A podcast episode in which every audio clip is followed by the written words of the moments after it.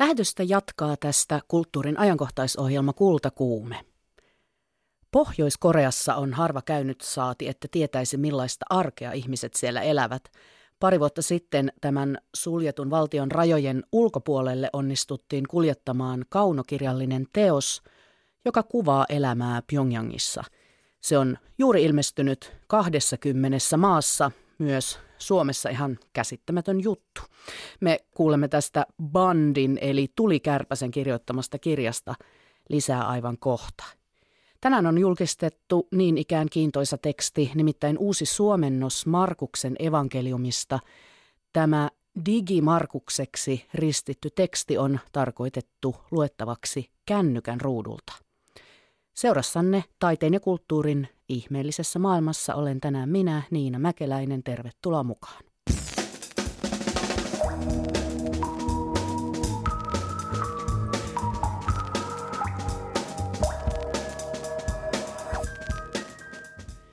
Ihan ensiksi kuitenkin kuulumisia kansallismuseosta. Kansallismuseo ja saamelaismuseo Siida ovat tänään sopineet, että kansallismuseo lahjoittaa kaikki saamelaiskokoelmansa Siidaan.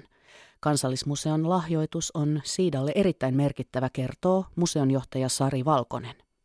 Tämä on yksi saamelaismuseon historian merkittävimpiä päiviä. Tämä on valtavan suuri kokoelma, 2600 esinettä ja, ja tämän myötä niin meillä saamelaismuseossa tulee olemaan mittavimmat ja vanhimmat saamelaiskokoelmat. Tämä vahvistaa saamelaismuseon asemaa ja merkitystä alkuperäiskansamuseona ja Suomen saamelaisten kansallismuseona. Tämähän on siis Siidalle kolmas tämmöinen kokoelmalahjoitus, että 2015 Tampereen Vapriikki ja 2016 Hämeenlinnan kaupunginmuseo on lahjoittanut tai palauttanut Siidaan heidän saamelaiskokoelmansa, mutta ne oli aika pieniä määriä verrattuna tähän yhteensä 65 esinettä. Mutta sen perusteella me voidaan sanoa jo, että, että tällä on, tällä on todella suuri merkitys saamelaisille, että tässä tulee palautumaan vanhoja käsityömalleja, niitä tullaan varmasti ottamaan käyttöön uudestaan ja tämä on ihan mieletön juttu. Mitä tämä kokoelma sisältää? No siis tämähän on tosiaan valtaisa kokoelma, niin täällä on eniten pukuja, pukujen osia, talousesineitä, kulkemiseen, tekstiilien valmistamiseen liittyviä työvälineitä. Ja se, mikä tässä on vielä merkittävää, on se, että kolttasaamilaisten esineitä on kolmas osa tästä. Ja näähän on Suonikylästä ja Petsamon alueelta, jossa kolttasaamilaiset ovat, ovat asuneet ennen kuin siirtyvät Suomen puolelle asumaan. Eli me ei oikeastaan ymmärretäkään vielä tätä, tätä arvoa ja merkitystä vielä, että siksi tässä on vaikea nyt jotenkin pukea tätä asiaa sanoiksi. Niin tuo kokoelmahan käsittää ymmärtääkseni 2600 esinettä, mutta miten tuo kokoelma on syntynyt? Kansallismuseohan on kartuttanut saamelais, saamelaiskokoelmaa, koska heillä on ollut ikään kuin tämä tallennusvastuu kuitenkin myös saamelaiskulttuurista aina siihen asti, kunnes Siida perustettiin vuonna 1998. Eli silloin aikanaan on ollut näitä tutkimusmatkailijoita, vanhoja tuttuja nimiä, T.I. Itkonen, Samuli Paula Harju ja niin poispäin. Eli ollut tämmöisiä kansatieteilijöitä, jotka on keränneet esineitä ja samalla tutkineet saamen kieliä ja niin poispäin. Kokoelma siirtyy Siidan museon vasta 2020. Äh, Miksi vasta silloin? No tässä on tässä pieniä ehtoja vielä, eli, eli meillä saamelaismuseollahan on kokoelmatilat ovat aika lailla täysiä, että meillä ei mahu yh, yh, oikeastaan juurikaan kokoelmia enää sinne. Niin me odotamme nyt tämän kuun lopussa hallituksen kehysriihessä toimme myönteistä päätöstä meidän laajennushankkeelle, eli että saisimme lisää tiloja kokoelmille. Et siinä vaiheessa, kun meillä nämä, nämä tilat on sitten 20-luvun alussa, niin, niin tämä voidaan toteuttaa. Sari Valkosta haastatteli tuossa Liisa Enkel.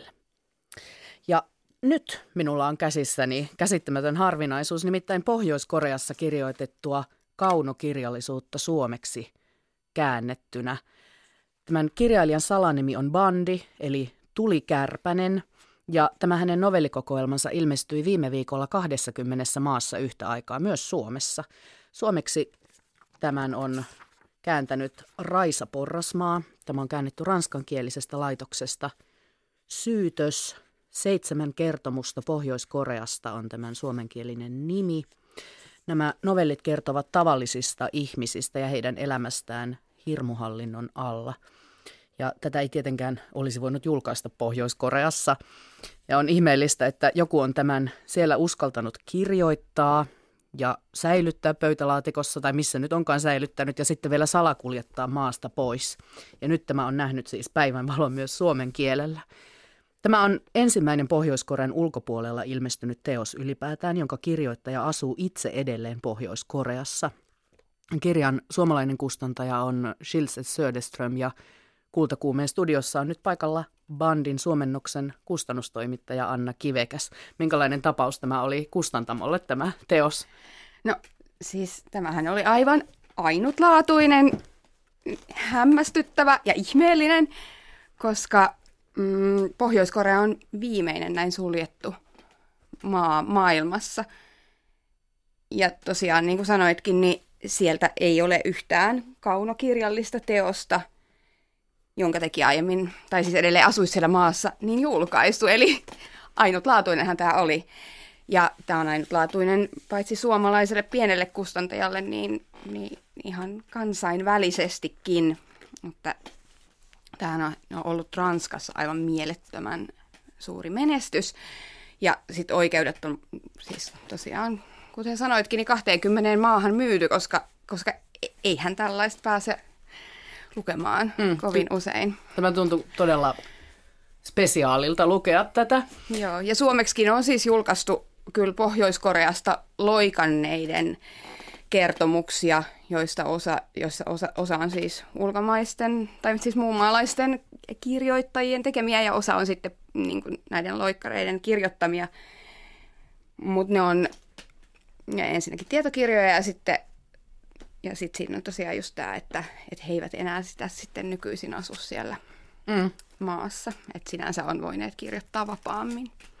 No kuka on tämä, tämä on nimimerkki, tämä bandi, tarkoittaa tulikärpästä. Tässä alussa hän kuvailee olevansa tulikärpänen, joka valaisee pimeyteen vajonnutta Pohjois-Koreaa. Niin mitä tiedämme hänestä? no bandistahan tiedetään tarkoituksella hyvin vähän, koska hänellä olisi äärimmäinen riski, jos hänen persoonallisuutensa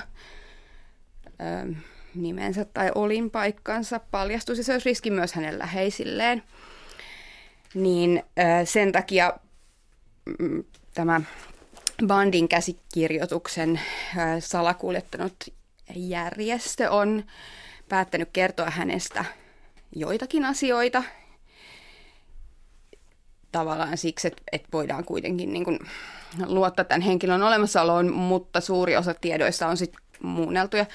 Eli se, mitä he kertovat, tämä herra Do, joka tässä on ollut, ää, niin kuin, joka on näitä tietoja antanut ja joka on ilmeisesti myös järjestänyt tämän salakuljetuksen, niin, niin tota, herra Doon mukaan totta bandista on se, että hän on siis ää, Korean tai, tai Pohjois-Korean siis valtion kirjailija – joka sitten edelleen asuu siellä maassa ja kirjoittaa salassa proosaa. Tämän syytöksen jälkeen hän on kirjoittanut ainakin runoutta myös. Ja sitten se on totta, että hän on julkaissut nuorena tekstejään pohjoiskorealaisissa lehdeissä, lehdissä, mutta myös siis työskennellyt työläisenä.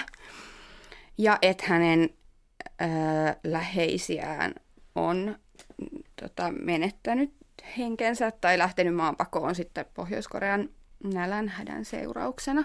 Mutta sitten bandin, bandin kerrotaan syntyneen vuonna 1950 Kiinassa, jossa sen vanhemmat oli paussa Korean sotaa, mutta, ja, mutta tota, tämä ei välttämättä pidä paikkaansa. Me ei mm. tiedetä bandin sukupuolta.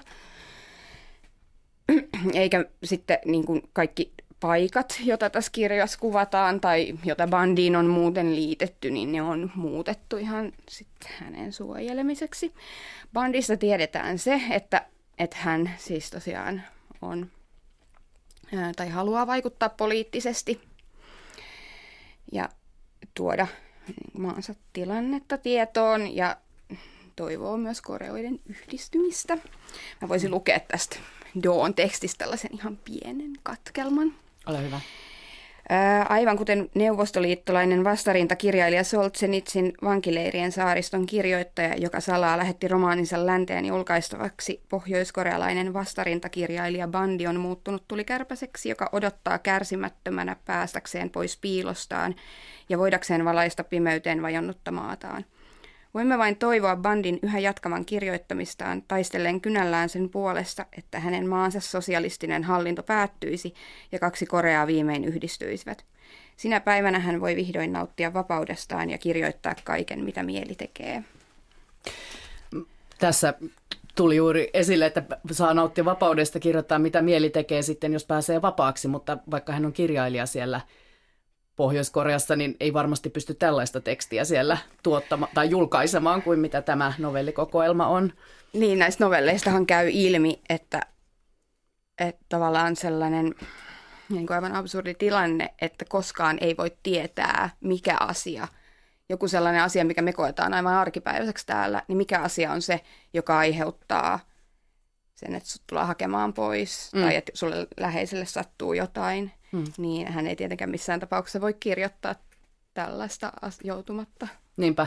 Tässä tulee hyvin näissä kaikissa seitsemässä novellissa tämä pelko, joka hallitsee ja sitten kun se voi olla mikä tahansa mielivaltainen asia, mistä tulee rangaistus ja sinut viedään pois mm. tai niin, viedään Näin. pois jonnekin tuntemattomaan paikkaan. Mm. Mutta äh, puhutaan tarkemmin näistä novelleista ehdottomasti, mutta mm, kerro vielä, että miten tämä sitten päätyi ulos sieltä Pohjois-Koreasta, mitä siitä tiedetään? Tämä piti lähettää pois sieltä salaa reittiä. Joo, tässä, mä en tiedä tarkalleen sitä, mutta tässä esipuheessa annetaan ymmärtää myös, tai tässä sanotaan, että aika ei ollut kypsä näiden tekstien julkaisemiseksi Pohjois-Koreassa. Tuohon äskeiseen siis, että, että vaikka hän olisi yrittänyt, niin tuskin niitä olisi julkaistu siellä sitten niin kuin kuitenkaan. Niin tuskin luulen, että olisi joutunut aikamoisiin niin, vaikeuksiin. Niin. En, usko, että, en usko, että hän on edes yrittänyt, mutta siis se on se, että ei hän edes olisi, voi, mm. niin kuin, ei, ei hän missään tapauksessa olisi saanut niitä julki. Ja sen takia hän oli siis niitä vaalinut itsellään, kerännyt rohkeutta pitkään ja, ja sen mukaan, mitä nyt, mitä nyt me tiedämme tai mitä meille on kerrottu, niin hän on ensin itse yrittänyt antaa ne ö, ystävälleen – perhetutulle, joka oli lähdössä maasta loikkaamassa.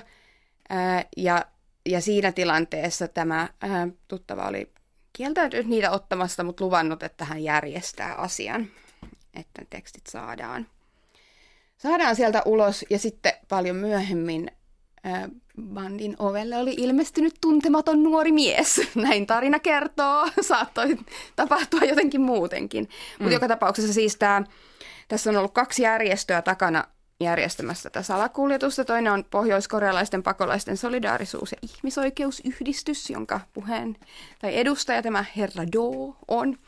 Ja sitten toinen on tämmöinen Happy Unification Road, englanninkielinen nimi, en osaa korealaista lausua, mutta se on koreoiden yhdistymystä edistävä ministeriön organisaatio.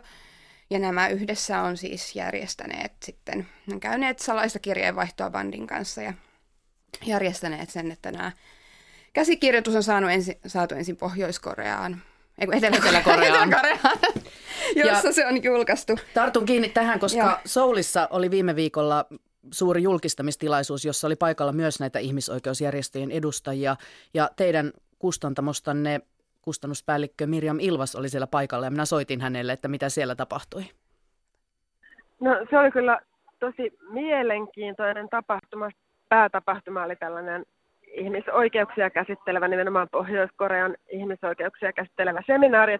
Tosiaan myös Pohjois-Koreasta loikanneita kirjailijoita puhumassa. Pohjois-Koreassa ei ilmeisesti juurikaan ole mitään muuta kirjallisuutta kuin tätä hallintoa ja johtajaa ylistävää tällaista propagandakirjallisuutta, että kaikki muu kirjallisuus on käytännössä kielletty siellä oli puhumassa eräs tällainen Pohjois-Koreasta loikannut kirjailija, joka oli siis myös Pohjois-Koreasta eläessään yli 50 vuotta, niin ollut sielläkin siis niin, kuin niin sanotusti kirjailija ja runoilija, mutta kaikki kirjallisuus, mitä hän siellä saattoi tuottaa, niin oli nimenomaan tätä tällaista tiukasti määrättyä ja säädeltyä kirjallisuutta, jonka ainoat sallitut aiheet on todellakin nämä tämmöiset johtoa ja koko sitä yhteiskuntajärjestelmää ylistäviä tekstejä.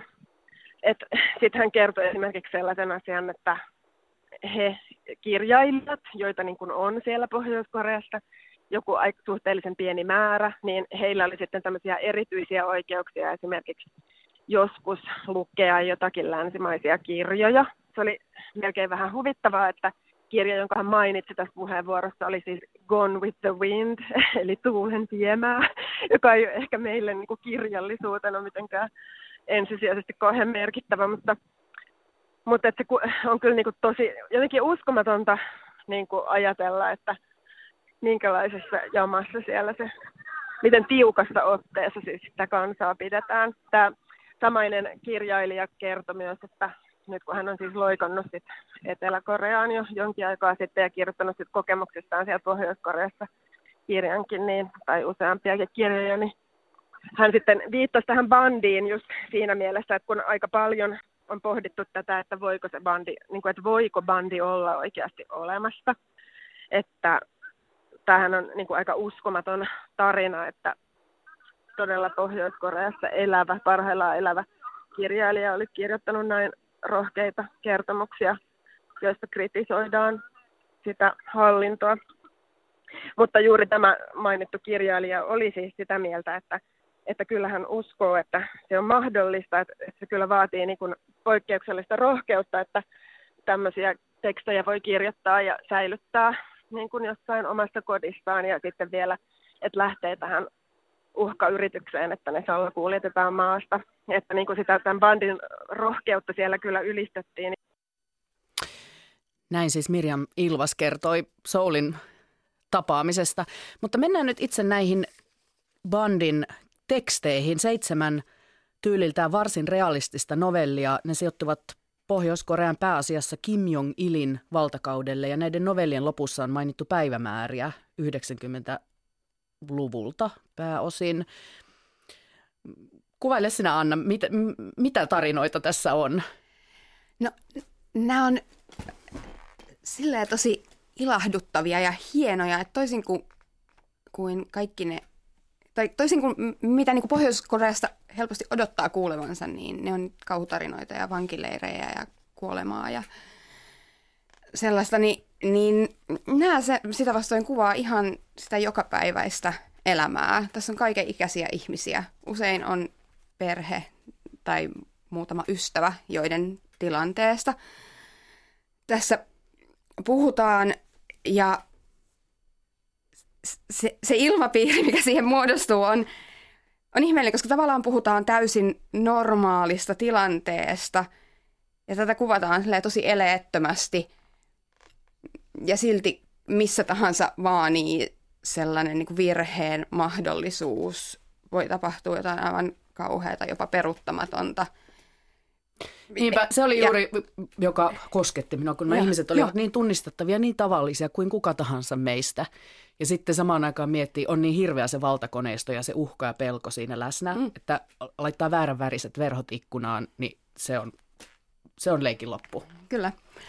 Ja välillähän äh, nämä tuntuu sit myös nämä tilanteet jotenkin aivan absurdeilta.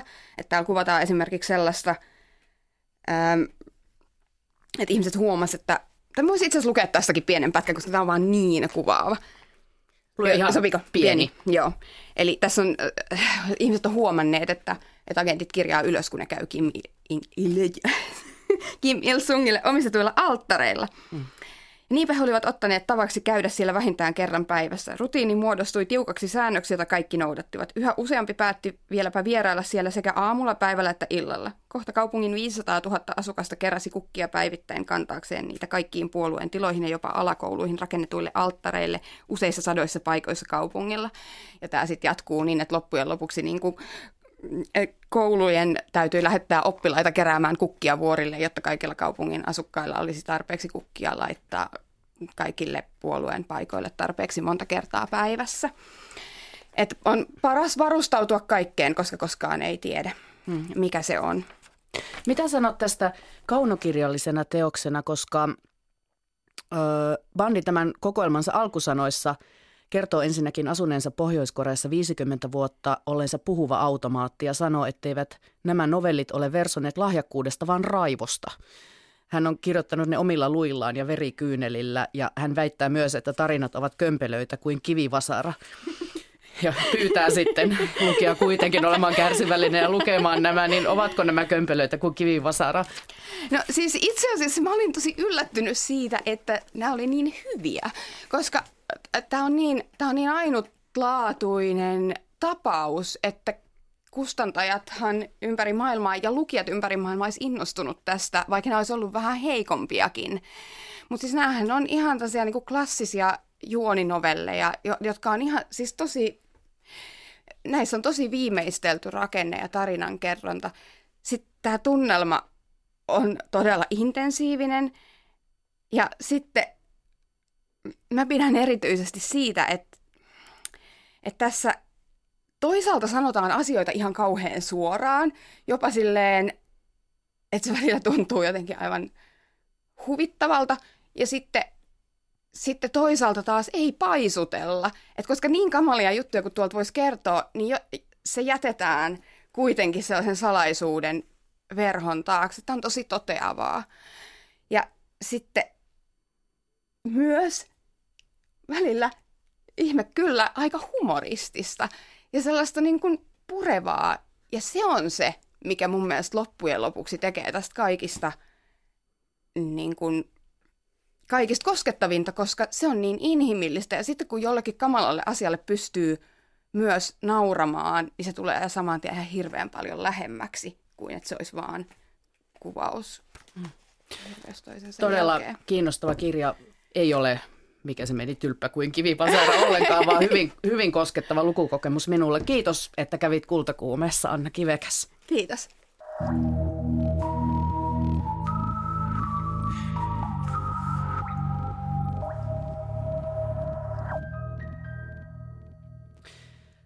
Ja täällä meillä Suomessa tuleva sunnuntai on kuntavaalipäivä.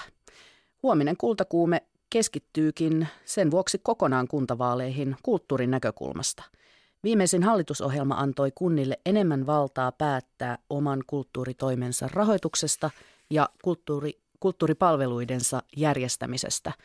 Kulttuuri ei tästä huolimatta ole noussut isoksi kuntavaaliteemaksi. Miksi ei? Sitä kysyi toimittaja Anna Tulusto kulttuuripolitiikan tutkijalta Sakari Sokalta. Kyllähän tämä sote-mylläkkä vie kaiken mediatilaa ja varmaan ihmisten kapasiteetti, jos sitä yrittää ymmärtää, että missä se menee, ei siinä kohta enää mitään muuta jaksa tehdäkään.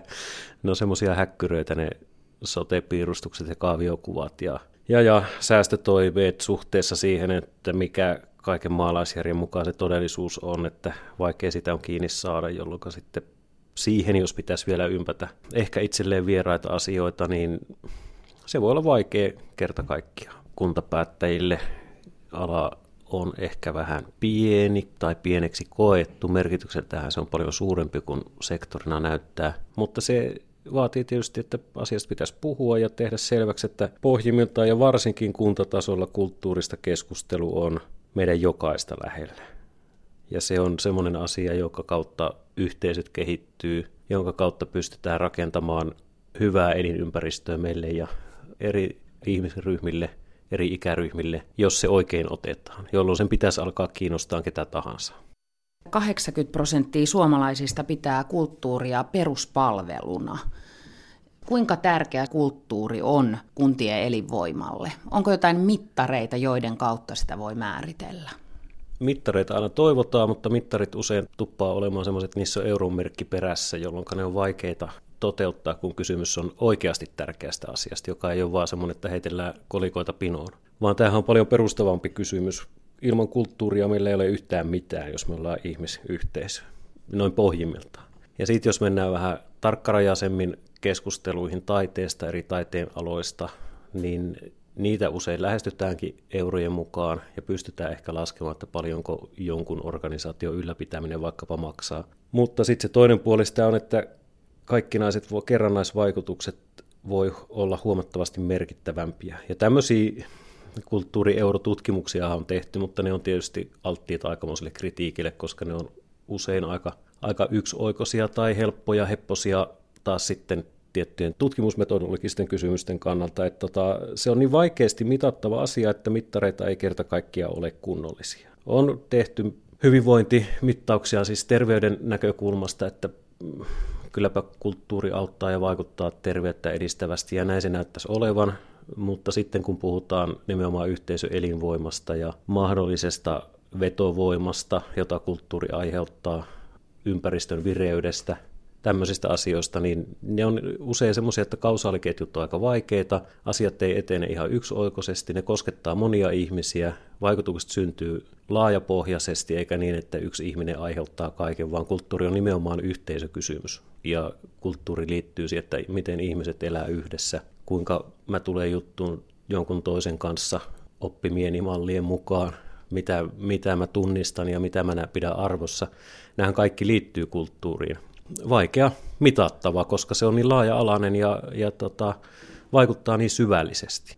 Onko kuntapäättäjillä sellaisia kulttuurisia lihaksia, joilla ne sitten kuitenkin koko ajan on käynnissä prosessi, että kunniltakin kutistetaan ja leikataan. Ja sitten jos se kulttuuri on siellä, heillä on aika paljon ikään kuin valtuuksia päättää asioista, niin toteutuuko se? Nythän tässä pitäisi käydä niin, että siirretään iso siivu kuntapäättäjien asioita maakuntatasolle ja pitäisi jäädä satsattavaa aikaa, eli aikaresursseja tulee ja kiinnostusta voi kohdentaa eri tavalla, niin miksi ei? Kyllä kai se, niin kun, nehän on fiksuja ihmisiä kaikki, jotka valtuustossa istuu, no melkein kaikki. Niin, miksi ei? Aika paljon on kiinni myös asenteista ja toimintatavoista, siitä, että osataanko toimia yhdessä eri toimialojen kanssa, että mitä se esimerkiksi on, kun puhutaan sivistyksen toteutumisesta ja mikä on kulttuurin paikka siinä. Nyt oli jotain vastikään opettajien ammattijärjestön joku viskaali oli todennut, että no niin, nyt tulee sitten koulukunnat, että se on se tärkein asia, mitä kunnissa jatkossa tehdään, kun sinne jää se koulutus. Mutta entäpä jos nyt ihan tosissaan mietitään, että mikä on taiteen ja kulttuurin merkitys sen sivistyksen toteuttamisessa, ja aletaan pohtia, että onko näiden yhdistämisessä esimerkiksi jotakin mahdollisuuksia? Varmasti on. Kyllä siellä tehtävää varmasti on. Joku keksii jonkun fiksun tavan jossakin ihan salettiin. Jossakin taas sitten sadatella, että nyt ei hommat toimia vaikeaksi meni. Ja todellisuus on jossain siinä välillä. Näin sanoi kulttuuripolitiikan tutkija Sakari Sokka. Ja huomenna kultakuumessa koitetaan keksiä näitä fiksuja tapoja, kun koko lähetys keskittyy kuntavaaleihin. Nyt vuorossa on tämän päivän kolumnistimme. Hän on kirjailija Riina Katajavuori. Olen Vesala fani. Järkytys oli iso, kun karaokebaarissa tajusin arvostaneeni hänen tekiilahittiään väärin perustein. Olen seurannut Paula Vesalan uraa kiinnostuneena. Nainen sanoittaa, säveltää, laulaa, tuottaa, soittaa, viheltää, käsikirjoittaa, näyttelee – Helinäkeijullakin on Paula Vesalan feministisen keijun ääni. Olen katsonut loppuun jopa poutapilviä ja lihapullakuuroja elokuvan, vain siksi, että ujo rillipäinen meteorologityttö replikoi Vesalan äänellä. En tykkää kuntopyöräilystä, mutta käyn tietyllä cycling-tunnilla, koska sen vetäjällä on samanlainen ääni kuin Vesalalla. Ja hän soittaa aina tunnin päätteeksi, älä droppaa mun tunnelmaa. Tuo Vesalan karibiarytminen biisi on riemullisten nelitavuisten sanojen juhlaa. Kesäloma, tosi kiva, apinana, takapiha, Costa Rica. Univaje, valonkaje, iso ego, ekoteko, vähän seko. Biisissä Niuho ilonpilaaja eli synkeä puoliso tulee pilaamaan kesäloman rippeistään päättäväisesti nauttivan puhujan hyvät huolella rakennetut fiilikset. Mitä eilistä juttua jankuttaa? Urpo menisi pois, jättäisi iloisen naisen rauhaan. Paula Vesala myönsi Finlandia junior-palkinnon kirjailija Vilja Tuulia Huotariselle nuorten romaanista Valoa, valoa, valoa. Vain elämää ohjelmassa hän kaiversi esiin traagisen kaihon Paula Koivuniemen jumputuksesta, sua vasten aina painautuisin. Kun Vesala julkisti soololevynsä ensi singlen Olin valmiudessa, jo kappaleen nimi herätti kiinnostusta ja väritti tiettyyn mielenmaisemaan. Tekiila, villien riehakkaiden ihmisten juoma. Tekiila sotit, tekiila tytöt, Poljetaan jalkaa, huudetaan kovaa ja korkealta. Los Angelesilaisena Vesala liikkuisi ehkä isommissa ympyröissä, Meksikossa ja maailmalla. Tekiila tuntui rohkealta naisen soolouran lanseerausbiisin nimeksi. Voisiko naisrunoilijan kirjan avausruno olla nimeltään Koskenkorva? Mitä se merkitsisi? Kuulin kappaleen radiosta. Se soi päässäni koko yön. Oot mun nouseva aurinko ja mun ainoa kotimaa. Ajetaanko vaan, motellissa jossain saat kaataa, kun nappaan tekilaa. Miksi tämä teksti oli mielestäni niin radikaali? Suomessa viljellään kosolti humalahuumoria. Känni on hauska tila ja loputtomien vitsien ja hörönaurujen lähde. Syvimmältään viina on kuitenkin Suomessa arka asia – Jokaisessa suomalaisessa suvussa on alkoholisti. Jokainen asiaa läheltä nähnyt tietää, että liika dokaaminen aiheuttaa kipua, tuskaa ja häpeää niin käyttäjälle kuin läheisille. En tunne suomalaista, jolle viinan juontiin ei liittyisi jonkinlaista lievää syyllisyyden potemista, aina, niin vähäistä kuin juominen olisikin. Ulkomailla olen kyllä kohdannut iloisesti ja synnin tunnoitta kippaavia ihmisiä. Vielä isompi tabu on naiset ja viina. Ja tässä nyt Vesala lauloi tyynen rauhallisesti naisesta, joka nappaa viinaa. Ei siideriä, ei valkkaria, ei ällöttävää naisjuomaa kuoharia, vaan reipasta tekilaa. Lisäksi sanoituksessa oli mielestäni ovela twisti. Saat kaataa, kun nappaan tekilaa. Muistamme kaataa verbin kaksoismerkityksen. Säkeeseen sisältyy lupaus seksistä. Pohdin tätä emansipatorista kappaletta paljon. Siinä ei ollut mitään riehakasta. Se oli kaihoisa, ylväs parisuhteen kuvaus. Heteronormatiivisessa tulkinnassani nainen ei ollut objekti, vaan tasaveroinen, jopa ohjaimissa oleva osapuoli, jolle mies sai nimettömässä motellissa kaataa tekilaa. Tämähän oli kuin uudelleen viritettyä Michelangelo Antonionia – kunnes eräänä iltana karaokebaarissa kaikki paljastui. Kirjoitin lapulle tekiilan, edessäni oli gin tonic ja aloin laulaa. Mutta mitä lempoa. Karaoke-monitorissa oli täysin väärät sanat. Siellä puhuttiin outoja. Ajetaan kovaa, ollaan ihan hiljaa, saat kaataa mun napaan tekilaa. Järkyttyneenä takeltelin laulun loppuun. Kaikki olikin toisin. Nainen lojui passiivisena ja antoi miehelle luvan lorottaa tekiilaa napaansa. Ei myöskään sanottu ajetaanko vaan, vaan ajetaan kovaa. Väärin tulkintaani selitti se, ettei Vesala noudata Toivo Kärjen ja Heikki Salon koulukuntien sanapaiноsääntöjä. Suomen kielessä sanapaino tulee sanan ensimmäiselle tavulle, mutta nykyään sääntöä rikkovat tietoisesti kaikki – niin Kisu, Sanni kuin erityisesti räppärit. No, vaikka tekiilan radikaaliuden kohdalla tulkintani menikin metsään, olen edelleen Paula Vesalan sanoitusten harras ja vilpitön ihailija. Minäkin synnyin siellä, missä tytöt ei soita kitaraa, missä ajatukset täytyy liittää jonkun agendaan. Näin kolumnoi Riina Katajavuori.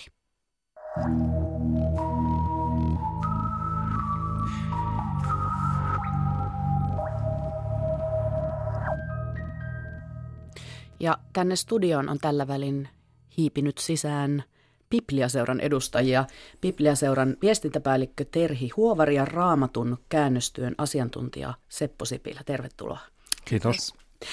Minun teki mieleni aloittaa tämä keskustelu teidän kanssanne suorilla raamattusitaateilla, mutta ehkä on parasta kertoa ensin, mistä on kyse ja eläytyä vasta sitten tekstiin. Bibliaseura on tänään julkistanut Markuksen evankeliumin uutena käännöksenä verkossa ja tämän uuden evankeliumiversion nimi on Digimarkus. Mitä ihmettää? Digimarkus tulee nimenä siitä, että on käännetty nimenomaan Markuksen evankeliumi. Ja, ja se on digimuotoon käännetty suoraan alkukielestä suoraan digimuotoon, eli sitä ei tulla painamaan missään vaiheessa, eli siitä tulee se nimi. Ja miksi tämän teitte? Öm, tämä oli sellainen, sellainen juttu, että me lähdettiin miettimään, että, että tämä on ajankohtainen sen takia, että oli tulossa reformaation merkkivuosi. Ja sitten Suomen Bibliaseurahan keskeisesti tekee raamatun käännöstyötä, eli se on meidän työn ytimessä. Ja, ja siltä osin me lähdettiin miettimään sitä, että mikä on meidän vastaus tälle vuodelle, tälle merkkivuodelle. Ja, ja tota, siinä kohtaa ää, päädyttiin, päädyttiin ehdottamaan tällaista käännöstä, tai oikeastaan tuli kirkkohallitukselta tämä kysymys meille, ja me ehdotettiin heille sitä, että voitaisiin kääntää tämä yksi osa raamattua uudestaan suomen kielelle, mutta niin, että se tehtäisiin suoraan digilaitteisiin, koska, koska tota, sille meidän, meidän mielestä oli tarve. Ja miksi juuri Markuksen evankeliumi valikoitui? No Markuksen evankeliumi päädyttiin lähinnä kahdesta eri syystä. Toinen on se, että se on sopivan mittainen tämmöiseksi niin kuin kokeilukäännökseksi ja toisaalta se sisältää kaikki olennaiset piirteet, mitä evankeliumiin kuuluu. Nyt voisin lukea tekstinäytteen, mutta koska sinä olet vastannut tästä suomennostyöstä ja sinullakin on ajatuksia siitä, että mitä tekstejä olisi hyvä lukea tässä esimerkiksi, niin ole hyvä Seppo. Joo, ajattelin, että, että useimmat suomalaiset tuntee sananlaskun siitä äh, kynttilästä, jota ei panna vakan alle, joka siis tulee raamatusta. Se, tämä on myös Markuksen evankeliumissa vuoden 1992 virallisen suomennoksen mukaan tämä kyseinen kohta kuuluu. Ei kai lampua sitä varten tuoda huoneeseen, että se pantaisiin vakan tai vuoteen alle – lampun jalkaanhan se pannaan. Ja me olemme nyt tässä digimarkuksessa kääntäneet sen hieman toisin, nimittäin näin. Ei kai lamppua tuoda huoneeseen siksi, että se pantaisiin ruukun tai sängyn alle piiloon. Lampun jalkaanhan se pannaan. Ja tähän on oikeastaan kaksi eri syytä tähän, tähän sanamuotoon. Toinen on se, että pyritään erittäin selkeään ilmaisuun – ja, ja toinen sitten oli se, että huomasimme, kun tätä testasimme lukijakunnan parissa, että nuoret eivät enää tiedä, mikä on vakka. Öm, semmoinen keskimääräinen arvaus oli, että koska tekstissä mainitaan myös vuoden, niin vakka on ehkä kenties jonkunlainen yöpöytä tai joku muu huonekalu. No ei, ei ihan tärpännyt, joten täytyy vähän, vähän niin kuin miettiä, mitä sille tehdään. Alkutekstissä puhutaan sellaisesta – säilytysastiasta, semmoisesta niin kuin suomalaisen ämpärin kokoisesta, mutta ämpäriä nyt siihen ei oikein voinut laittaa, kun muinaisena aikana ei puhuttu ämpäreistä, niin me sitten laitettiin ruukku. Hmm. Minkälainen tuo oli tuo suomennostyö? Sinä et ole yksin sitä tehnyt, vaan teitä oli isompi ryhmä siinä. No itse asiassa minähän en ole oikeastaan tehnyt sitä suomennostyötä ollenkaan. Okay. Meillä, meillä oli kaksi suomentajaa, joista, joista toinen oli raamatun – sisällön ja alkukielten asiantuntija ja toinen oli suomen kielen asiantuntija. He tosiasiassa yhdessä loivat tämän, tämän tekstin meille. Minä ikään kuin vain neuvoin, mihin suuntaan pitää mennä ja he kyllä sitten etenivät siihen hyvin mukavasti.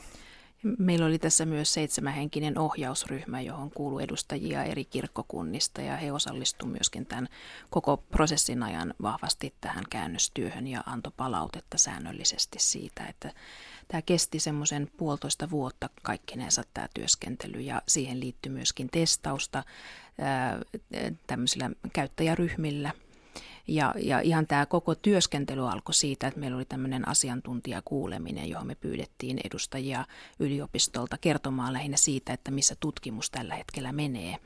Että me saatiin semmoinen oikea näkökulma siihen, että miten me lähdetään tekemään tätä työtä ja sitten myöskin se, että miten tämä teksti, teksti pitää kääntää sinne digitaaliseen ympäristöön. Että se oli se keskeinen kysymys, kun me lähdettiin liikkeelle. No mitä siinä piti ottaa huomioon sitten? Mitkä ne olivat ne ohjenuorat? No, no siinä on tota, jos ajatellaan sitä digitaalista käyttöympäristöä, niin, niin siis asiantuntijat kertovat meille, minkä me oikeastaan jo tiedettiin vähän muutenkin, että, että niin kuin nykyään on tapana kirjoittaa digitaaliseen ympäristöön hieman eri tavalla kuin sanotaan vaikka sanomalehteen. Ja se johtuu siitä, millä tavalla ihmiset toisaalta lukee tekstejä digitaalisista laitteista, mutta toisaalta myöskin siitä, että siis laitteen koko, näytön koko asettaa siihen tiettyjä rajoituksia. Pitää olla normaalia proosatekstiä, ehkä hieman yksinkertaisempi lauserakenne.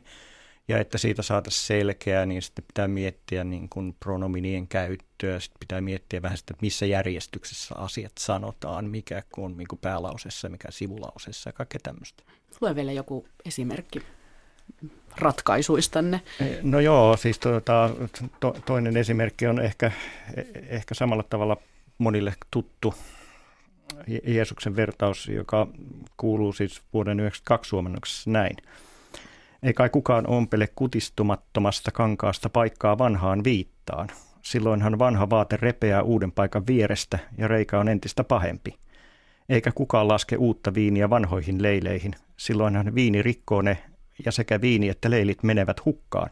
Ei, uusi viini on laskettava uusiin leileihin. No me päädyimme hieman toisenlaiseen, toivottavasti selkeämpään sanamuotoon, joka kuuluu näin. Eihän vanhaa vaatettakaan paikata kutistumattomalla kankaalla. Kutistuessaan se repäisisi vaatteeseen uuden, entistä pahemman reijän. Ja eihän nuorta viiniäkään lasketa vanhaan leiliin, sillä vanha leili ei kestäisi sen käymistä. Silloin sekä viini että leili menisivät hukkaan. Uusi viini pitää laskea uuteen leiliin. Ja tässä näkyy siis, tai kuuluu se, että paitsi että joudutaan vähän miettimään, että mitä sanoja käytetään, niin myös, että miten ne lauseet rakennetaan. Siis meillä on lyhyempiä lauseita ja ehkä vähän selkeämpiä, en, en osaa sanoa. Kuulijat ja tekstin lukijat arvostelkoot tämän puolen. Mutta mitään varsinaista selkokieltä tässä ei ole tavoiteltu, että, että nimenomaan asetettiin tavoitteeksi rikas suomen kieli. Ja myöskin pohdittiin sitä, että miten paljon tiettyjä termejä pitäisi siinä tekstiyhteydessä selittää ja mitkä taas vietäisi linkin taakse tai siihen tekstiyhteyteen niin kuin selityksenä. Ja, ja samalla, samalla niin kuin yksi tärkeä, tärkeä asia oli se, että, että millä tavalla me hyödynnetään sitä digitaalista ympäristöä ja sitä mobiilikäyttöliittymää. Että et meillä on linkityksiä, meillä on paljon siellä taustamateriaalia. Ja toinen puoli, mikä siellä on, on, että me ollaan tuotu eri raamatun käännöksiä sinne myös samaan verkkopalveluun. Eli niitä voi tarkastella sinne rinnakkain ja, ja ihan saada niin kuin se samalle tosi näytölle. hienosti. Minä tänään siihen tutustuin, kun se tänään tosiaan aukesi, niin kun siinä menee jonkun jakeen kohdalle, niin sitten se löytää sen saman jakeen. Joo. Siellä on myös Agrikolan ajan Se on myös Suomennos. ihan uusi, uusi juttu, koska tota, siellä on ä, professori emeritta Kaisa Häkkinen tehnyt tämmöisen editointityön, että Agrikolan uusi testamentti on nyt ä, nykykielellä luettavassa muodossa.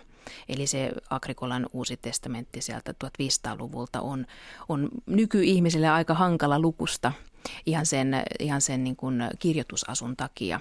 Ja tota, nyt se on ensi kertaa julkaistu sellaisena nykykielellä luettavassa muodossa.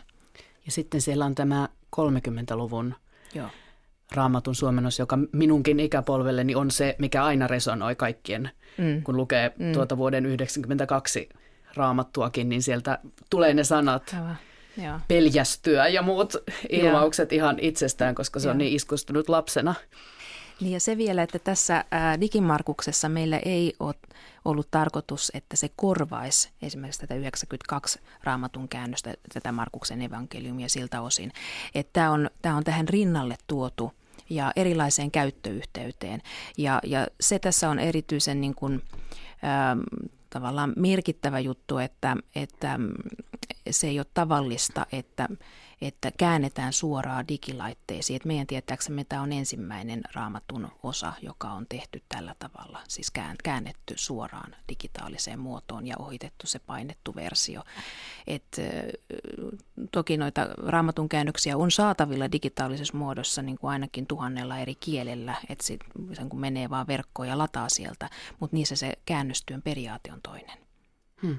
ne on viety sinne enemmän niin kuin jakeluun. Mielenkiintoista. Onko teillä ajatus, että kenet haluatte tällä tavoittaa? O, kyllä, meillä on ihan selvä ajatus. Siis me halutaan, että, että ne ihmiset, jotka ovat kiinnostuneita lukemaan raamattua käyttämällä älypuhelintaan tai tablettitietokonettaan, löytäisivät tämän, riippumatta siitä, minkä ikäisiä he on. Et, et Kuka tahansa, on, kenellä kännykkä pysyy kädessä, jota asia kiinnostaa. No miten kun tämä on pyhä teksti, niin onko tämä herättänyt sitten kritiikkiä, tällainen uusi käännös? No sitä on vaikea vielä sanoa, koska se aukesi vasta, vasta tuota tänään. Ja kritiikillä on semmoinen taipumus, että se tulee vähän myöhemmin, kun ihmiset ehtii sille rauhassa oikein pohtia, että mitä tämä kaikki tarkoittaa. Mutta sanottakoon, että, että tämä prosessi, jolla tämä, tämä niin kuin luotiin, oli monella tavalla haasteellinen siksi, että niin kuin jo sanoitkin, niin 30-luvun suomennoksen sanamuodot on meillä kaikilla hyvin tiukasti takaraivossa ja niistä luopuminen tai niiden rinnalle jonkun uuden tuominen on yllättävän vaikeaa. Ja, ja me käytiin aika pitkäänkin keskustelua siitä, että missä ne rajat kulkee. Mm-hmm. Ja, ja mihin kaikkeen tällä oikeastaan halutaan. Ja nyt yksi semmoinen mielenkiintoinen piirre tässä on, että jossain määrin on, on niin kuin teksti laadittu siten, että se ikään kuin tutustuttaa ihmiset vanhoihin perinteisiin uskonnolliseen kieleen kuuluviin sanoihin niin, että niitä käytetään ikään kuin rinnakkain näiden uusien tuoreiden ilmaistujen yhteydessä. Hmm. Tästä, tästä hyvänä esimerkkinä on se, miten Markuksen evankeliumi nyt meillä alkaa. Aivan ensimmäinen lause kuuluu näin. Tässä kerrotaan hyvä sanoma, eli evankeliumi Jeesuksesta, joka on Kristus. Ja siinä on siis ne kaksi, kaksi sanaa, termiä, se perinteinen evankeliumi ja sitten tämä, tämä uusi hyvä sanoma rinnakkain. Joten lukija voi niin kuin ikään kuin oppia siinä samalla näitä vanhoja hienoja sanoja, joista, joista ei niin kuin sinällään kannata päästä eroon. Niin se ei ole niin kuin itseisarvo, että päästään eroon jostakin vanhasta. Tarkoituksena on, että ihmiset ymmärtäisivät hyvin sitä, mitä he lukevat. Mm. mm. Sanokaa vielä nopeasti tähän loppuun, että onko näitä tulossa lisää sitten? Luultavasti on, jos se on meistä kiinni. Siis meillä on niin kuin ikään kuin suunnittelussa tämän työn jatkaminen, mutta se ei ole mm. pelkästään semmoinen asia, joka me voidaan yksin päättää. Mm. Tämä oli pilotti, jossa me kokeiltiin ja, ja toivottavasti työ jatkuu. Digimarkus.fi, sieltä voi käydä sieltä, kuka no. tahansa ilmaiseksi lukemassa. Kiitos vierailusta Kultakuumeessa Seppo Sipilä ja Terhi Huovari. Kiitos. Kiitos. Ja näin olivat asiat tänään Kultakuumeessa. Huominen Kultakuume on kokonaan kuntavaalilähetys. Kuntavaalit ovat nimittäin myös kulttuurivaalit. Hallitus antoi kunnille lisää valtaa päättää kulttuuritoimen rahoituksesta ja vapautta kulttuuripalvelujen järjestämiseen. Poliitikot pitävät puheita kulttuurin saavutettavuuden puolesta. Samaan aikaan Suomi jakautuu, maaseutu tyhjenee. Kultakuume kysyy huomenna, onko kulttuurin saavutettavuus totta vai fantasiaa? Voiko polarisoitumista estää ja löytyykö uusia ajattelutapoja? Toimittajat huomisessa lähetyksessä ovat Anna Tulusto ja Aleksis Salusjärvi ja heidän kanssaan keskustelevat teatteriohjaaja ja ohjaustauteen professori Saana Lavaste, joka on perehtynyt Kulttuurisuomeen valtionosuusrahoitusta uudistavan ryhmän jäsenenä. Ja Kuntaliiton erikoisasiantuntija Johanna Selkee on myös vieraana taloustutkimuksen tutkimusjohtaja Pasi Holm. Ja studiosta otetaan yhteys myös tyhjenevälle maaseudulle Kuhmoon, miltä kulttuurin paikka kuntapolitiikassa näyttää siitä vinkkelistä. Kultakuume kiittää tältä päivältä ja sanoo kuulemiin.